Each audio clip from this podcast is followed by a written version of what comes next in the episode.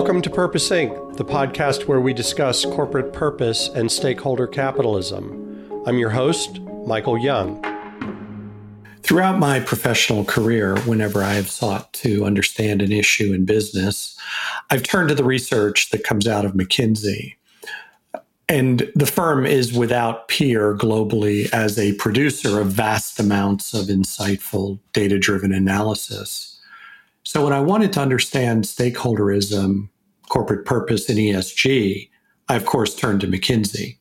And there I found, as you would expect, a treasure trove of writing and research and insights on this topic. My guest today is the co author and contributor to much of McKinsey's thinking on the topic of purpose and ESG. Bruce Simpson is a former senior partner of McKinsey, where he built and led the purpose and ESG practice. He now serves as a senior advisor to McKinsey on purpose and ESG. He's also senior advisor to Blackstone on ESG, and he serves as the CEO of the Stephen A. Schwarzman Foundation. And in that role, he helps Mr. Schwarzman deliver on his bold and creative vision for philanthropy in the 21st century. Bruce's experience and expertise cuts across private, public, and social sectors. And today on the podcast, Bruce delivers an incredible summary and analysis of the state of corporate purpose from definitions and what's missing and misunderstood in purpose and ESG. Uh, we talk about the societal, the changing societal expectations on corporations and why this provides a unique opportunity for organizations to engage differently with their stakeholders we talk about this evolving social contract and about managing the inherent tensions and trade offs within purpose and ESG, the problem of short termism, and why long term thinking is where shareholder and stakeholder interests actually converge. We, of course, talk about the purpose, the, the perils of purpose washing best practices for deliver, delivering on the new social contract, strategic differentiation based on purpose, and ultimately what it means to embed purpose and, e- and ESG into what Bruce calls the muscle of the business, and why companies that create products and services that matter and that are truly sustainable will outperform those who don't and those who pay lip service to these ideas. Bruce's insights today are jam packed with data and facts and relevant examples of companies from PayPal to Oatly that are delivering on the prob- promise of a more purposeful future. So strap in and buckle up for a thrilling and exciting conversation. Without further ado, my conversation with Bruce Simpson. Bruce, thank you so much for coming on the podcast. My pleasure. It's great to be here. Thank you.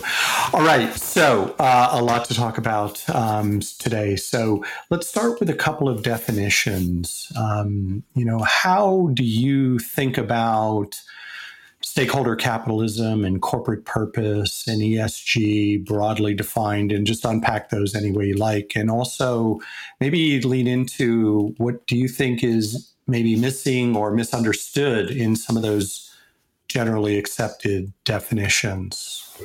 Great. Well, look, I think it's useful to take a capitalist route into the conversation, uh, which would start uh, uh, with uh, the unbelievable maths, perhaps, that 65% uh, of CFOs today would not support uh, a positive NPV project that would more than earn its cost of capital if that project would cut into their quarterly earnings, such as the tyranny of the quarterly earnings conversations.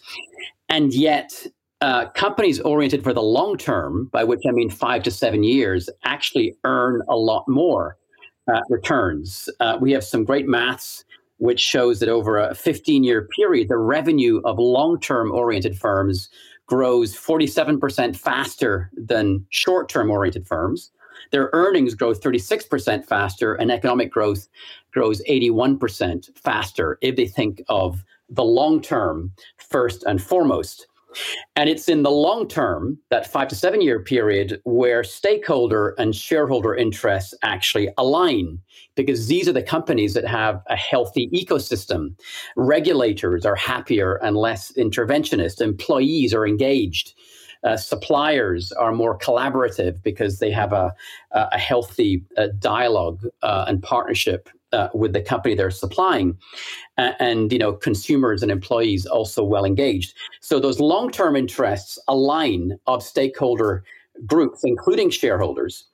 And uh, purpose and ESG then provides, um, uh, um, you like, a concept or a framework uh, an approach to crystallize the stakeholder capitalism, which is this long term approach.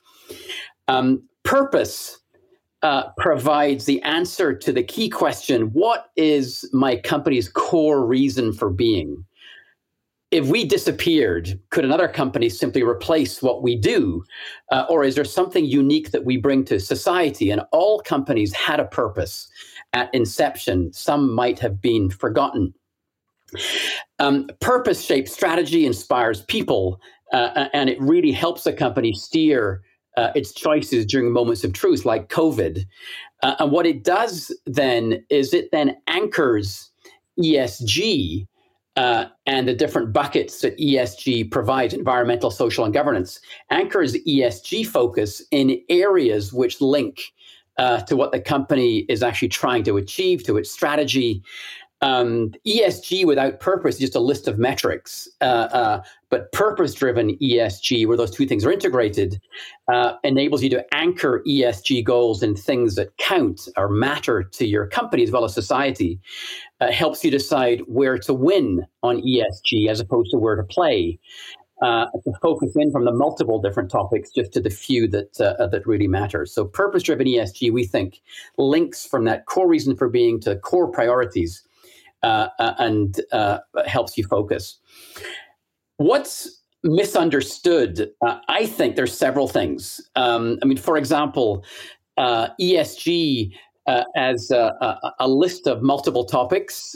do you do do them all? No. The answer is you need to decide what's material to you across those different areas, and then focus most on those particular areas. So focus is, is a is a key point. It's misunderstood often companies miss the importance of S and G uh, and focus only on E. Now, we have a planetary crisis, but uh, there's also uh, an S crisis. COVID's an S crisis. Uh, social inequality, social injustice in America, those are S crises too.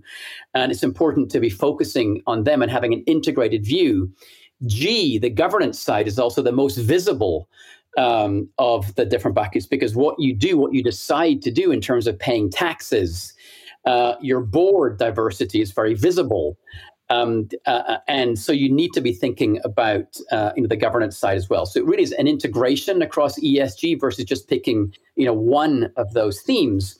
And I would say uh, too that what's what's very misunderstood today is the importance of a narrative uh, in this area where there's a company story which goes perhaps from a purpose statement but then cascades down into an understanding of where are we vulnerable? What's the area where we are weakest where we're a negative outlier uh, across esg parameters and really focusing on fixing that? But also where are we strong? And that then is what's built into the muscle as part of your purpose uh, uh, and then initiatives uh, on those dimensions, both of them are then cascaded through initiatives, metrics, accountabilities. So uh, you're then seen by outsiders to have a real narrative uh, uh, and having actions which measure up to words. Those are a few points. Excellent. And Bruce, the broadly your view on how are corporations doing in in in that regard of understanding materiality, looking at their um, at, at the intersection between ES and G. How do you, if, if you were to just step back and look at the global 500, the Global 1000? How do you think overall corporations are connecting to this? And then the follow on to that, uh, I want to get into the tensions and the trade offs between ES and G. This is clearly now a mainstream topic. I, I, I with Fortune magazine, uh, uh, McKinsey partnered uh, with Fortune over the last year, and we did uh, discussions with about 80 CEOs. The consensus was they're spending 50% of their time on this topic. It truly is now a mainstream uh, opportunity or issue for them. At the same time, there is a lot of very valid criticism uh, out there about purpose washing, greenwashing, uh, you know, where companies claim uh, to be doing certain things, but actually, when you dig a little, uh, uh, you find they're not so authentic in delivering uh, on, on on those topics. And so, there's um, criticism is valid, but I would describe where we are as storming positively. Right, we're not yet quite in the norming phase there is a storm out there. Uh, you know, there are rough waters and seas, but the wind is moving very strongly, positively, uh, uh, you know, behind uh, purpose and, and ESG. We see actually today, uh, I would say, a trifecta of underlying drivers which are, are moving the current in the right direction. Uh, consumers for example, uh, who uh, really are demanding for uh, uh ESG products. Uh, uh, organic products, for example, in the consumer sector, they're 20% of the market, but 50% of the growth. we have a huge shift towards Generation Z, Generation Z, wealth being handed down to these folks.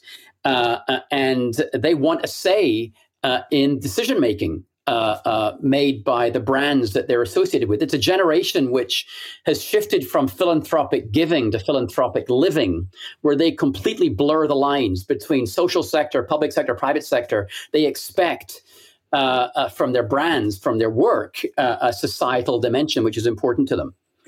Employees, too. Uh, are driving 60% of employees want a say in what companies are doing. And what's happening is that they don't like uh, what the company is doing, they'll go to social media who are actually replacing boards to some extent. Uh, many of the tech firms have seen this. Their own employees will get together. They will issue a letter that will be leaked to social media, uh, creating uh, the amplifier effect social media provides externally, and that then is seen to be a lever for corporate decision making. Uh, employees, you know, expect to be listened to, particularly uh, uh, during uh, COVID and post COVID. And then regulators, of course, are stepping in as well and being a lot more uh, interventionist in terms of disclosure and so on. So, sea change is moving extremely fast.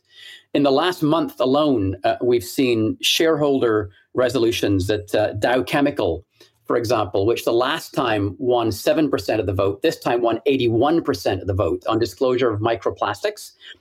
Exxon uh, uh, needing to provide now three board members to a very small activist investor.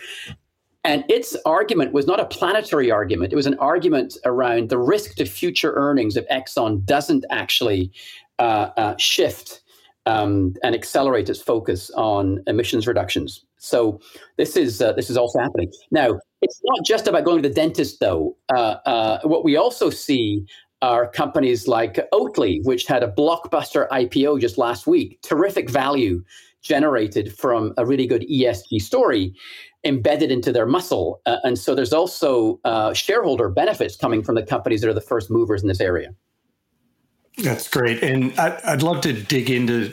We, I, I talked uh, to another guest uh, the other day about uh, Engine One and, and Exxon in particular, and I think this this connection between numbers and narrative is very important. And how should leadership and boards in particular be thinking about and managing these risks and these trade offs? And what are some of the best practices in delivering on this new social contract where, to your point, employees can issue a letter uh, or a, a very tiny group, uh, an activist shareholder can can land three board seats at a major company. How, what should boards be thinking about, and how should leadership be thinking about this? Uh, look, boards have been, I would say, largely missing in action on this topic, um, and they have allowed themselves to be replaced by social media in terms of uh, really engaging. That's perhaps controversial, but I think boards need to step up. This is a topic. Boards are have a fiduciary responsibility to act in the long-term interest of shareholders. I mentioned that it's in the long term that those interests meet with stakeholders, so they need to be on top of this. Uh, they need to be listening to stakeholders. They need to have lines of communication directly with employees too, who have an option uh, to raise issues through the management team directly to the board, rather perhaps than going to social media first. Um, and so boards have to step in. Now, boards worry about being seen to meddle in management affairs, but on this topic, uh, uh, uh it's squarely, I believe, fitting in the mandate of a board and yet they're not doing it as much. Uh, I think only 20% or less boards in North America actually have a competence on ESG on the board. And of course, many of the boards aren't diverse. Uh, uh, and you're getting, therefore, a very limited perspective at the board. Uh, which is which is visible, unfortunately, and, and needs to be fixed. So boards need to engage. This is a topic they should drive with the management team, uh, uh, in uh, in my view. Now there are other uh, uh, tensions too, which boards and management teams need to actually weigh into um, short term versus long term. I mentioned, in my view, that the real trade off isn't between purpose or profit, it's between short term and long term. Uh, and so, boards that are actually making the decision on capital allocation, for example, along with the CEO and the management team, they need to be having a purpose lens on some of those big decisions. Um, uh, words versus action. Uh, uh, we think it's important that uh, uh, boards and management teams really stand and deliver on what we call purpose proof points. Uh, it's one thing to have a purpose statement, but um, what are you actually going to stop doing as a result of your purpose effort? uh, you know, one thing, for example, that is tough to do, but uh, we think very helpful to do, uh, is where boards and management teams will array their products from most to least profitable, and then most to least beneficial to society, and then have a good look at that. And if you aren't stopping something, you probably haven't dug deep enough.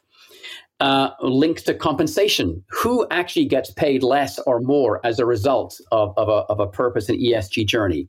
Have you engaged employees and stakeholders uh, along the way? Are your targets uh, short term versus you know 2050 2050 targets are are a joke in this area just not taken credibly what are you doing now this management team in the next you know one to three years uh, that that's uh, that, that's a very big deal as well uh, what we're seeing too under this banner if you like is a shift from brands to stands where uh, employees and consumers expect uh, brands to take a stance on social justice, for example. Uh, uh, the cover of The Economist talked about the political CEO a couple of weeks ago. And of course, that carries uh, challenges. CEOs are expected by their employees and consumers to actually take a stand in these social topics.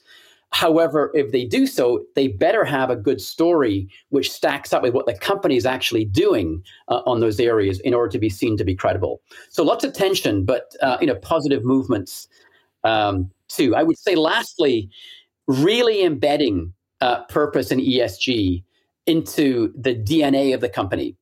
Uh, uh, and there's five P's to remember. What that means is embedding it into your people processes like PayPal has done into your products. Unilever uh, growing its organic products, uh, uh, I think, quite dramatically, 30% higher growth than their other products. Embedding it in your processes. Uh, Microsoft committing to net neutral since net uh, net zero since inception, uh, for example into your external positions and advocacy. BP, I think, has resigned from several lobbying organizations uh, uh, on Capitol Hill, and then embedding it, of course, in your performance management. Starbucks, for example, embedding DEI targets into the compensation of their CEO, which I think is a great move. Excellent. And I'd like you to unpack, if you would, your your view on the uh, on on G and S in particular, and and the connection you make between those two, and why that matters. And and I've also heard you talk about robbing E to pay for S. uh, climate's very much back on the agenda, yet the social issues and, and inequality have not gone away. So again, more um, a little more dialogue around the tension between all of these uh, competing demands on organizational focus. Yeah, look, it's all about building uh, building purpose and ESG into the into the muscle of the company to be to be taken seriously, and that does you know create some tensions. Uh, you mentioned uh, G and S, so on on governance, for example, governance is is the most visible uh, um, measure of whether companies are serious. And and um, I mentioned um, uh, a couple of the governance topics. So, for example, are you paying your fair share of taxes? Tech firms have struggled to live up to that. Uh, external positions, board diversity, the timing and integration of decisions. Companies, and there have been a few that might make a positive statement supporting Black Lives Matter, but then in the same breath, laying off frontline employees, which include many minorities perhaps doing a share buyback and then increasing CEO compensation. That's a series of, of, of bad moves which uh, uh, will not play well. Uh, and so, governance, uh, uh, you need to integrate uh, your governance decisions, the timing of them, um, to use that as a way to integrate, you know, E and S. Now, you mentioned S. We've seen companies robbing Peter to pay Paul. They've dialed back their environmental commitments to dial up on their S commitments. And you really have to add S on top of E and be seen to be doing both.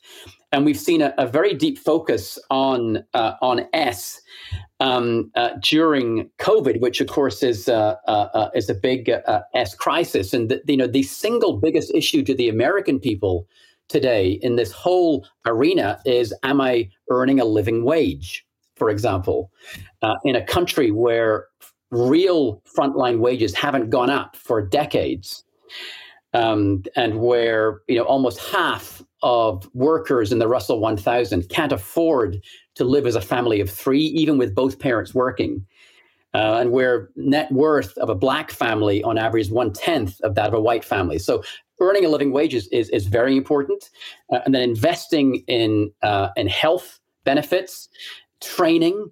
So people can promote themselves up the ranks more quickly, really living diversity and inclusion uh, and and developing products which matter. Those would be the big topics uh, uh, which companies need to be focusing on.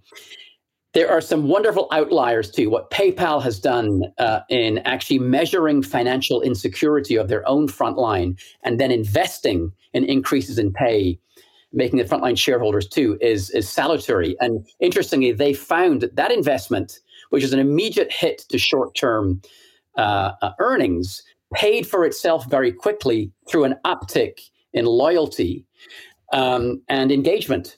Uh, uh, and so that was, uh, you know, a great story, which shows that uh, investing on S can also be beneficial to shareholders. Um, in fact, there's a strong correlation between companies that pay well and companies that do well uh, uh, to encourage others to do that. And IKEA, Walmart have, have, have, have done great things under the S dimension as well.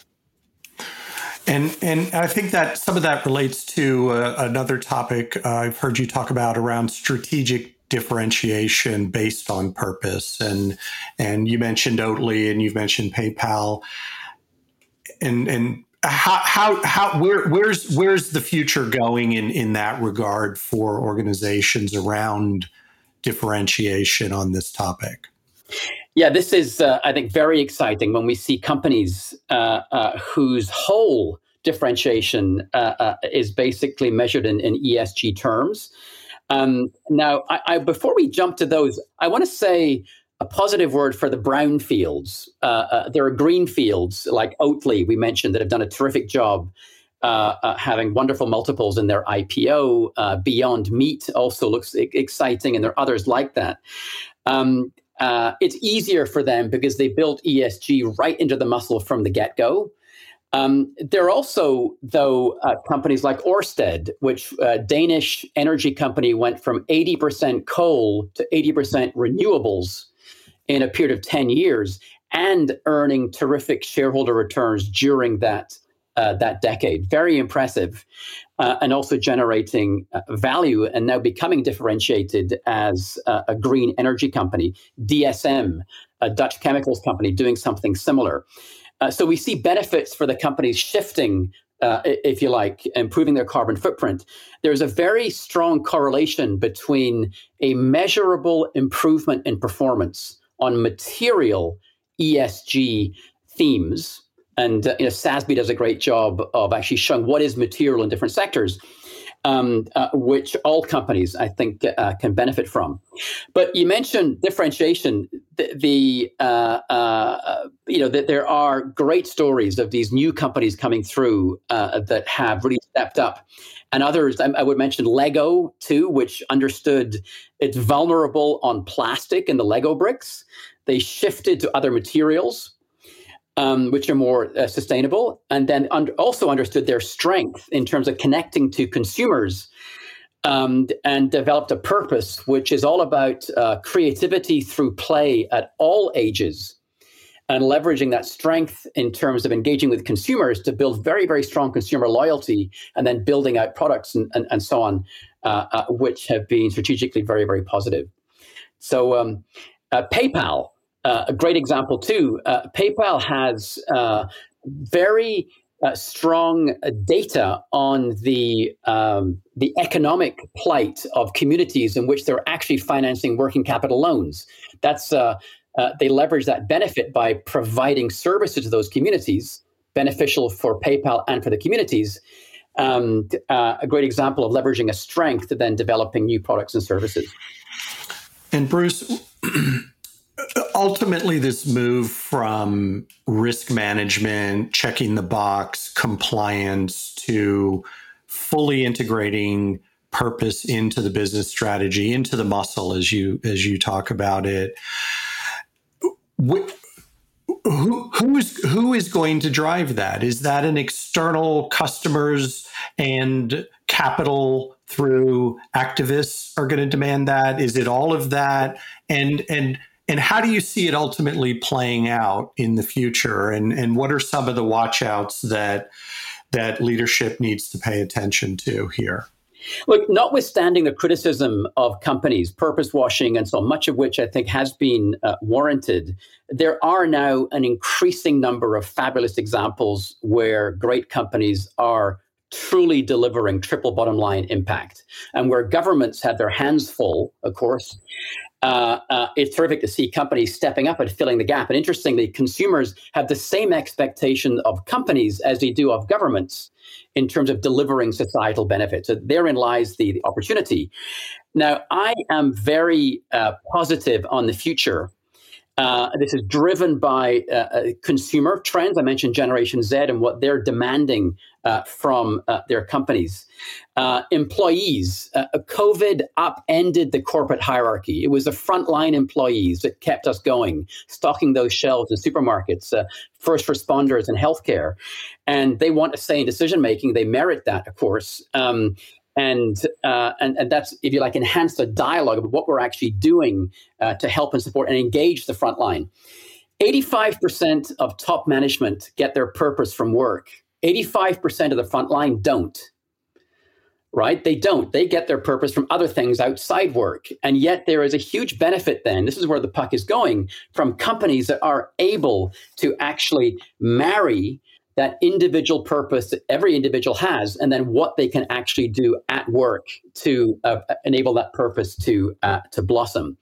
We've seen 4x engagement from companies that can do that. And that, uh, you know, I think is, is a huge upside in a year, in, in a decade ahead, where given demographics, there are enrollments to colleges in the US will drop 100,000 every year for the next 10 years because of demographics. You want to win the war for increasingly scarce talent, you better have uh, a purpose and ESG story uh, uh, to, to tell. The largest, most exciting, most important climate conference in the history of the planet is happening this fall uh, COP26, and we're going to see a huge uh, shift, you know, in that direction. Everybody falling over themselves to make declarations and commitments, countries and companies. That's going to help drive this. And um, but perhaps best of all, uh, you know, we're seeing for companies that are already there higher top line growth, a better management of cost, uh, de-risking transition, which has a huge value, uh, increased employee engagement, uh, lower cost of capital if you have a, a high uh, purpose and stronger uh, ESG performance, and then ultimately higher performance. So shareholders will win uh, of those companies that step into this space. Uh, and we have, I think, terrific data now and leadership shown by you know increasing number of companies for them to follow. Excellent, and and maybe a final thought around um, this this ultimately the shift from short termism to long termism. How can how can leadership think about that? What are the what what's the future hold? Short termism to long termism, I would say one, uh, boards and management teams look at the maths. It's long termism that wins. You want to earn more for your shareholders, then think five to seven years and not to the next quarter. Secondly, though, do bring your shareholders along. Um, uh, a great story, uh, Best Buy, uh, uh run by um, Hubert Joly during the the uh, like a ten year period. He's he's he's now retired, but um, he led a bricks and mortar transformation of Best Buy. explaining very clearly to shareholders and board the profitability is an, output, an outcome. That's an output. It's the result of us doing the right thing. We take care of our employees they take care of customers. That takes care of business. That's a narrative others need to understand. And there's increasingly compelling math. So the Best Buy generated, I think, 12x returns for shareholders during the time uh, uh, that Hubert Joly was the CEO. Um, which is fabulous for shareholders, but at the same time, through a purpose, enriching lives through technology, uh, they also um, improved their products and services, engaged their employees, and did the right thing by uh, their own people. Fantastic. Well, Bruce, we're going to have to leave it there. I very much appreciate these insights. This has been a fantastic conversation. Thank you so much for coming on. My pleasure, Michael. All the best.